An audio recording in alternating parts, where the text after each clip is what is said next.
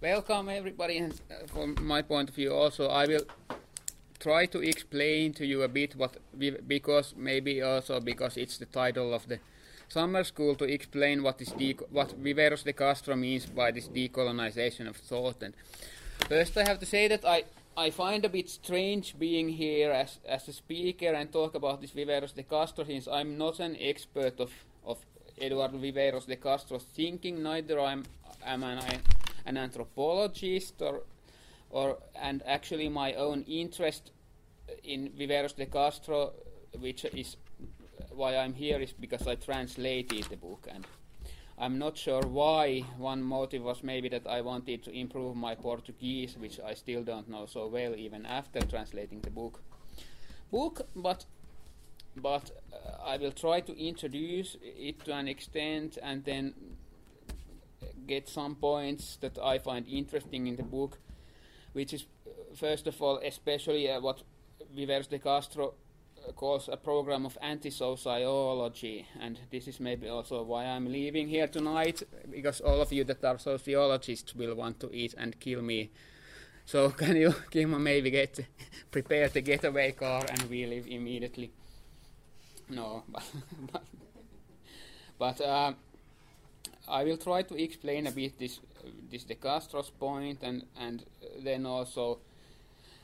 somehow formulate some points from this program of anti-sociology towards some ideas in social research that I would find, find interesting. And of course, I have to first say that I also think that uh, why I said that I find it strange being here as talker on Viveiros de Castro. I think I would have known much more on the subject of the previous talk on Marx and all this, and so I find it a bit unfair that they were allowed to talk about Marx and I, I have to talk about some anthropology I don't understand anything about. But it's because I just translated the book and we have the the theme of the summer school in, on the subject, and I also I also didn't I have really time to prepare very much this talk. I was supposed to make some presentation in the bus, but because it's also the first time in my life that I'm in this kind of southern Finnish countryside where the Finnish Agrarian Party has its its nucleus, I I found it so interesting and exciting that I couldn't really concentrate on this decolonization of thought because Nurmijärvi kind of colonized my mind and so it's even more chaotic. But anyway, there is background in this De, De Castro's project, and just to say first briefly, maybe be, because if there are people who know uh, certain contemporary discussion on on these themes, is that that I, when De Castro uses the word decolonization, uh, I will introduce the, the, guy more a bit later, but, but the decolonization, it does not refer in any direct sense to the, this to, to the discussion on the concepts such as de- decolonization and post-colonial and post-coloniality and decolonity and this sense. So he does not directly refer, because in this discussion, the concept of decolonization usually refers to the process of the, of the kind of political liberation of, of colonized countries, and there is a lot of criticism towards this concept in, in some kind of discussion in in later years. De Castro just uses it as, as a, a concept that he wishes to precisely decolonize our, our, thinking and thought and get rid of some colonial structures or, or uh, habitudes in uh, West, uh, that, that, are in social research and anthropology that come from uh, certain Western metaphysics. And the kind of the question uh, departing from which De Castro approaches this point is, is that the question he, he makes is that what anthropology conceptually owes to the people it researches. And the, he, he starts to, to, kind of approach the question from the point of view of the, the question of the subject and object or kind of target of research in, in anthropology, but I think it could be uh, expanded also to other, other social research in what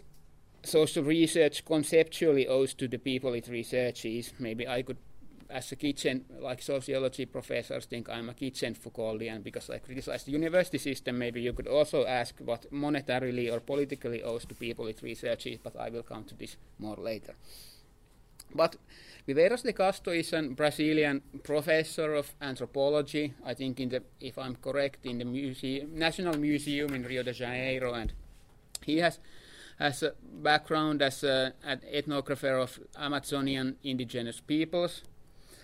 especially the, uh, what are these Arawete and Tupi Guarani tribes, and, and the, the background of his work is in this. But then he has approached the question from the point of view of course, that he believes the concepts he has used in his work and the concepts that the anthropological research uses actually somehow come from the people that they are researching. And he wants to kind of, he makes a very interesting new approach to this question in anthropological debates. But let's say, okay, just as a background, Castro often refers to the question that, that his work has, to an extent, a political background he has a, has some background in the student or movements or different rebellions in the 1970s against the Brazilian military junta, which of course also repressed very heavily the indigenous peoples in Amazon. And he explains that the kind of two objectives of his work are, first of all, the ontological self determination of indigenous peoples, and to a permanent decolonization of thought. And of course, this the kind of question precisely comes to this question about the subject and object of research and what is the, the the, relationship between them and what is the question of science in, in social research and so on. And I, of course, if I explain my interest in this question of anti-sociology, is that I, I can first of all state as, as a doctor in social sciences that I am, I am very strongly against the idea of a social science. I don't believe social relations can be investigated or researched by any means that we can reasonably call science in the same meaning that you, you have natural sciences because the researcher simply is never outside of the social relations and power relations. And the, the kind of object of research always somehow participates in the process, and I believe that this this research projects in social sciences where, where there is kind of the researcher as a subject and then some other people who usually are some kind of subaltern or subjected groups as objects is a hierarchical one. And quite often these what you call methods in social science are just some kind of kind of excuse to that to explain why one part of the people who are talking has the the recorder and gets the money and why the other people don't. And of course, these methods have a certain background in judicial processes, like Michel Foucault often describes. That, of course, like the sociological interview, it kind of reminds a lot the juridical inter- interrogation. Like, for example, very much in practice, when you do some interviews, it's kind of you put on the recorder and you have to say who are this kind of it's it's it I get the same feeling it's like you watch some detective series where there is D.I. Wallander opens the interrogation and present are these and these people, and the social interviews have to made in the same same sense to an extent. And there is, of course, also the problem that that that uh, the background in in sociology, if you think of the history or genealogy of sociology, there is the idea that it produces information for the state and the government on certain certain dominated or subaltern groups subaltern groups on certain issues that are being framed as social problems. In Finland, the usual social problem was usually alcohol and alcohol consumption, and most Finnish, in the history of sociology, it's always about alcohol consumption. Now, since the last four years, it's to an extent been migration as a social problem, and then they want to finance migration research, but okay, that's a question. But anyway, I,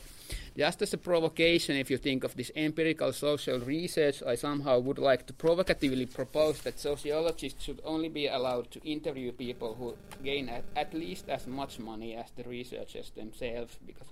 it's always the, the kind of position is that you go and you get some information from some people who are kind of in a subaltern position and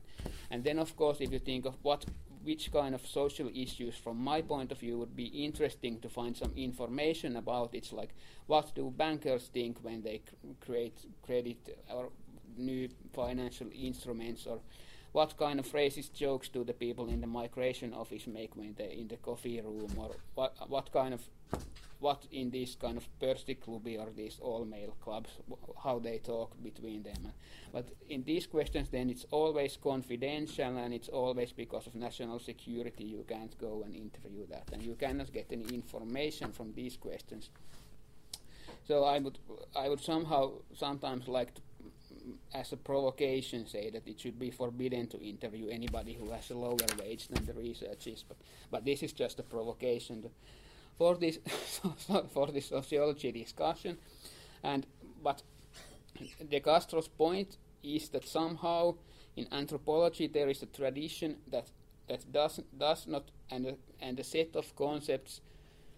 concepts that kind of somehow can leave these uh, kind of problematics that come from the state's thinking and, and are kind of based on certain state state thinking categories. Categories and you can find some kind of uh, new conceptual systems that go beyond this state-based uh, social science and state-based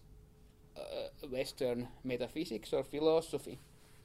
And the question then precisely is that what anthropology as a social science should recognize is how much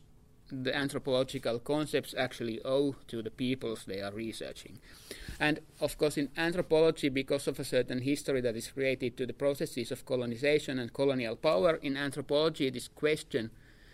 of the power relationship between kind of subject and object or, or target of research has been problematized a lot more than in, in most other social sciences actually. And often the, the kind of answer that if you follow some anthropological discussions in the last decades is, is, is there is a certain criticism of traditional anthropological thinking that it's only based on the categories of Western colonial thought. That, for example, in the famous book Time and the Other by Dutch anthropologist Johan Fab- Johannes Fabian, there is the idea that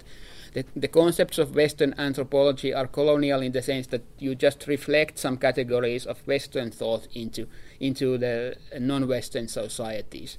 But what De Castro's kind of interesting point is that he actually thinks that this idea, this self, this kind of post-colonial self-criticism of the Western anthropology is narcissistic, in the sense that that you think that when you do ethnographical work with some indigenous people for decades, they actually imagine that it wouldn't influence at all at their thinking and their conceptual and categorical thinking. That and it's of course Narcissus refers to the Greek young man who uh, was adoring his own mirror image in the water and the idea is that precisely this idea that you can just always reflect your own image into all the other cultures or people is, is the narcissistic idea. And precisely De Castro's point that this, this, this kind of post-colonial self-criticism is paternalistic or narcissistic because it kind of imagines that the, the indigenous people that are being researchers as would be so passive and so without conceptual and categorical thinking that the interaction between the researcher and the research would not at all influence the, the categories. And what he writes is that no kind of history, no kind of sociology cannot hide the, the paternalism that is hidden in this thesis that always um, reduces the so-called others to some kind of products of the Western imagination without any own voice in the in the narrative. And this this means, uh, and and it's just one more offense first, first they are the indigenous people have been offended by by all the colonial power, and then it's just another form of offense to think, to kind of claim that everything we have been writing about them is just our own ideas and so. and uh, it's kind of what De Castro's idea is that we should precisely recognize the conceptual conceptual thinking of, of these indigenous people and examine how it has influenced anthropological thinking and through anthropology also the Western social research. And his idea to some extent is the, that maybe from some Amazonian indigenous peoples who have not had the state, we could the modern state as we know it, we could find some concepts to analyze our own societies that would be more useful than the traditional concepts of Western social science. And his point is what he uh, writes is that a real anthropology as a, as a social research brings us an image of ourselves where we won't recognize ourselves. So we can kind of find from the, in his case, from this thought of these Amazonian people, some kind of conceptual tools that can could then be used to analyze also what we call Western society. And this is the kind of basic point of, of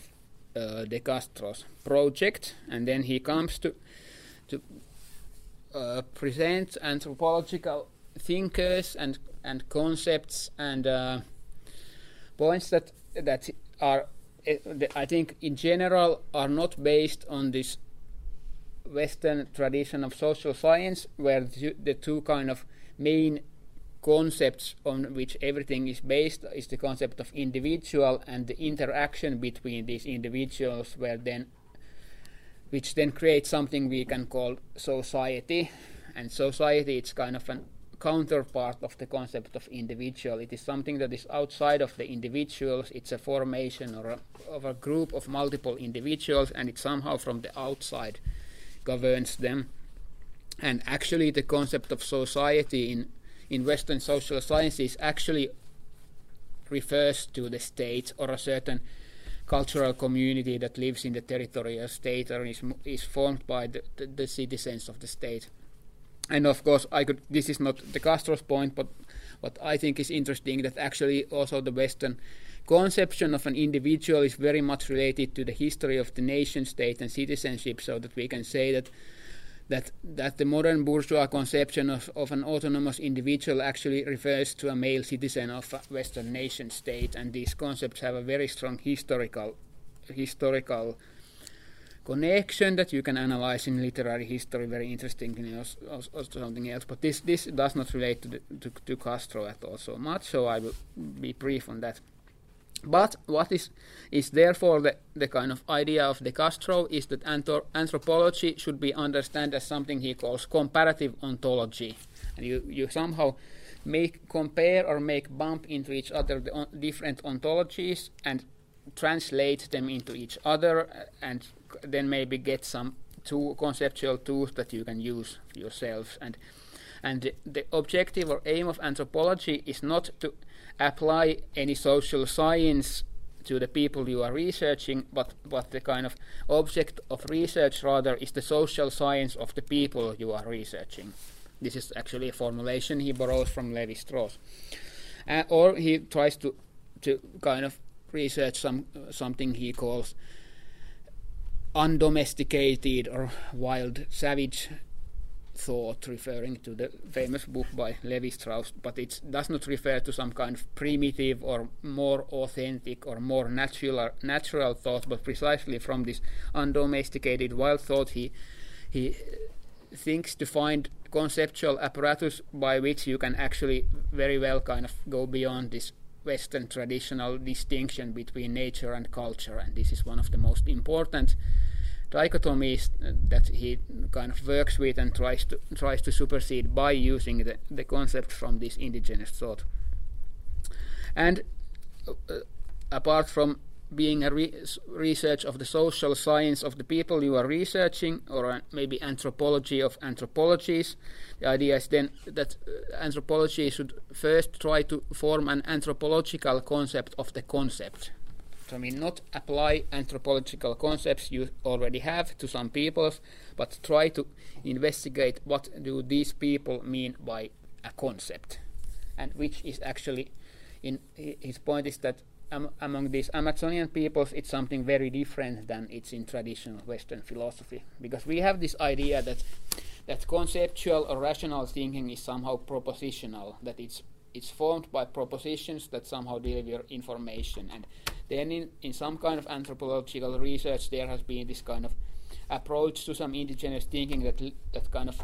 parts from this dichotomy that that we have this Western propositional thinking, and then we have this this thinking of indigenous people, which is authentic and closer to nature, and we have to learn from them. This kind of it's this kind of new a, new age thing, but De Castro kind of doesn't refer to, to, to anything like this. He thinks that that the, Amer- the Indians of Amazon have conceptual thinking, but the con it's and it's conceptual, but it's not propositional, and it's the point is actually that we should somehow re-understand what we mean by conceptual thought and it's it's something it's kind of it's one of the, the essential ideas. And then the the questions he kind of approaches through this are of course one is this question of what is human. Uh, if you talk about anthropology the whole word of course refers refers you to the question of human. And he kind of proposes a certain to an extent you could say post-humanist approach but not, not exactly in the same sense that in some some kind of fashionable thinking. His point is that, that from these Amerindian ideas you can find a more interesting or better working concept of the human than you find in Western thinking. Because in Western thought there is also the when we ask the whole question, what is a human? What is a human being? It's always formed by differentiating or distincting with it from some other. What is non what is human? Then uh, of the question is actually solved by saying what is non-human and it of course always refers to non-western non-white non-rational all these kind of thoughts. And and this is the, the colonial structure of western metaphysics according to him. And but but then the kind of amerindians if if you kind of compare their ontology or concepts with the Western ones and understand them through uh, De Castro especially uh, approaches them through Gilles Deleuze and Felix Guattari's work and tries to kind of somehow compare their ontology and, and this Amerindian ontology and bring there some some concepts. And his point, of course, is not only that that he's not that he would think that the Indians are the Deleuzians or something like that, because you can, of course, also try to translate Indian thought to any kind of philosophy. And he jokingly says that there are maybe there are also Heideggerian and Merleau-Pontian and analytical philosophers among the Indians, and there are maybe even Habermasian among the Indians, and then you have seen everything in this world. But that, but this, but so, but but he what he finds useful is to somehow bring into a zone of proximity this Indian thinking with the, thought, the thinking of, of Deleuze and Guattari and get rid of, so he can get rid of this, this point that you have to find a human essence which is created by separating it from something non-human. And then then uh, some also some other concepts that the most uh, kind of important from which are the concepts of perspectivism and multinaturalism, which also then go back to this question of the human. And the question, how much time do I have? Not so much. Five to ten minutes. Okay. This point first. Okay, this perspectivism is what he says that the Indians understand with perspectivism something completely else than what we understand by it in traditional Western thought, where it's related to some some kind of relativism or something like that. There is a, the idea that that all creatures have a certain perspective from which they look at the world, and there are differences in this. But but it's the point is because in Western thought the idea is that the kind of the world is the same, but the perspective changes, or that the world is the same, but the way that you look at the world is what changes with every individual or every culture or every something. But instead, in this Amerindian thinking, perspectivism refers to the opposite idea that the way in which all creatures somehow perceive the world is the same, but the world is different for every species or every culture. And his point is, is for example, that according to the Indians, for who don't make a, a clear taxonomical distinction between human beings and animals or plants or or gods or dead or something is that that uh, beer is for jaguars. Now blood is a beer for the jaguars. Or when jaguar when the jaguars perceive blood, they perceive it in exactly the same way that human beings perceive beer, and it's and and that because it's the same use. Uh, or some worms in in a rotten body is is like a grilled fish for some beast and this is kind of but but the point is that it really is or there is rather a multiplicity that you can but but it's not the way that you just see it in another way but it really is this thing for the jaguars and it's it's kind of hard to explain but it's very but it's related to the other and even on a kind of more interesting point from the perspective of social science is the concept of multinaturalism which he proposes also as a criticism of the concept of multiculturalism because in western thought it is usually assumed that nature is something uh, non-artificial, it's something static, uh, it's something indifferentiated, and something spontaneous. It's a kind of sphere of spontaneity, and and also that the nature is one for all the creatures. And then culture or spirit or mind or soul is the kind of uh, sphere of artificial, of creation, of uh, differentiation, and and of kind of some kind of individuality. But but the Indians co- conceive this thing the other way around. That the sphere of spirit is what is kind of common to all creatures. Everything has a spirit, and the soul or the spirit is common to each other. But nature is different for all kinds of human or animal or this kind of species. And and but this the conception of difference is also very different in this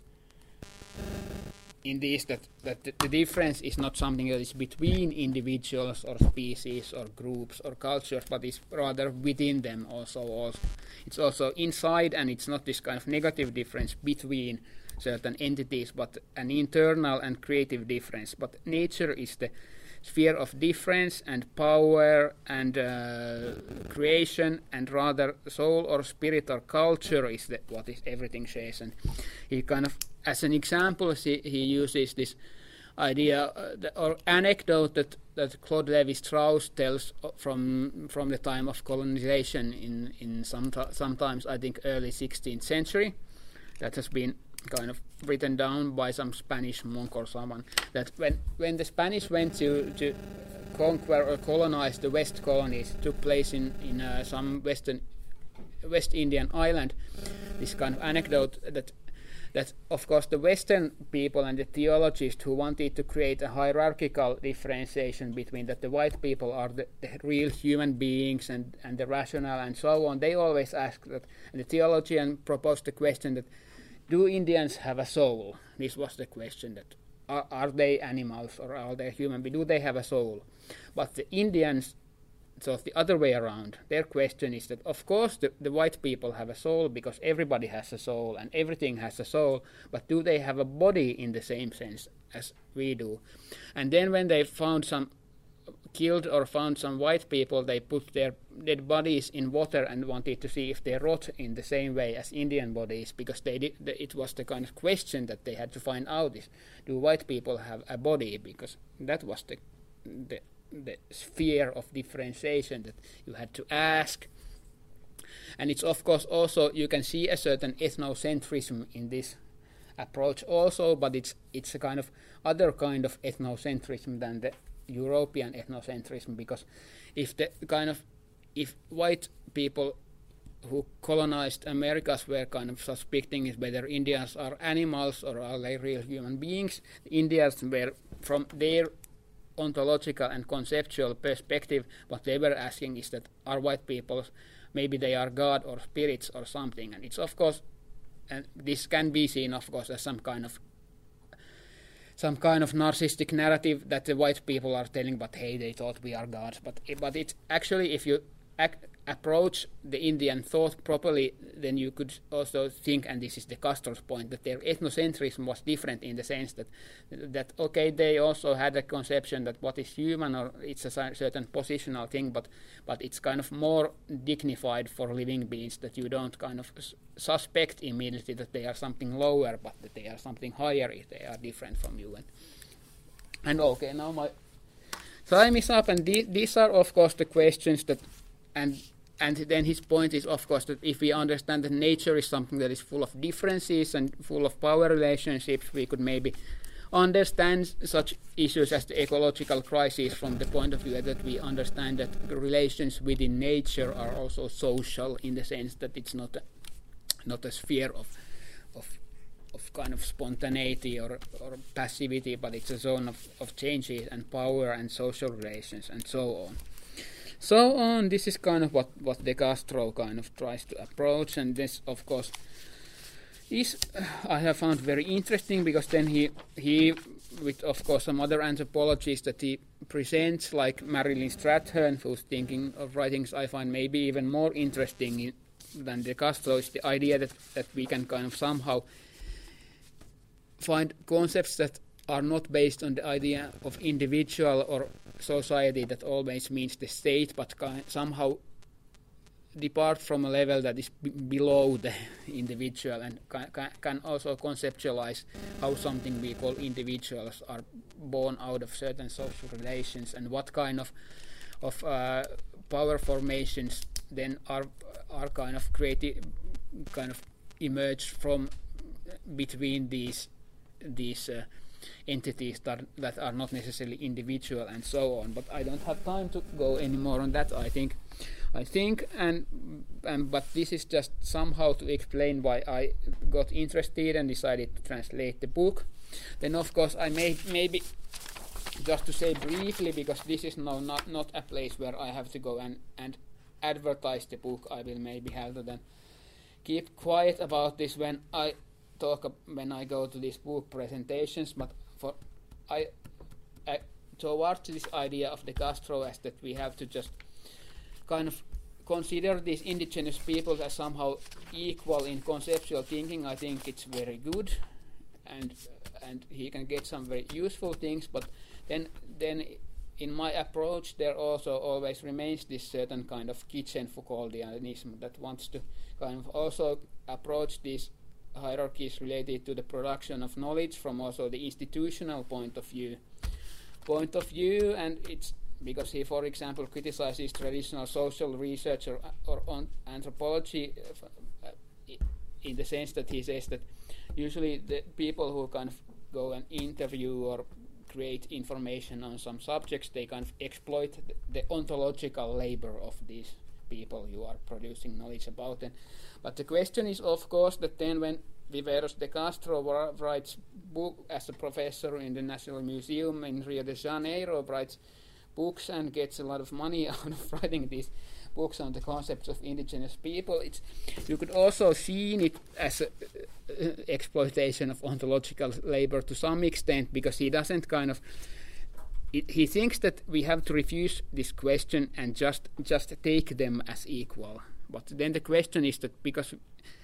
we live in a society where there is an institution that kind of produces a hierarchy of knowledge where the university is the place where knowledge is produced and then it's kind of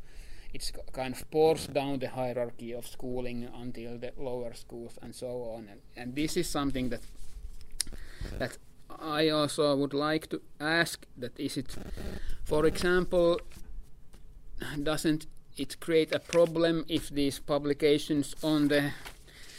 on the concepts of indigenous peoples are published in scientifically peer-reviewed journals and so on. That is actually the so-called scientific community that can kind of decide on their value and so on. It's kind of I I'm my kitchen Foucauldianism kind of I find these questions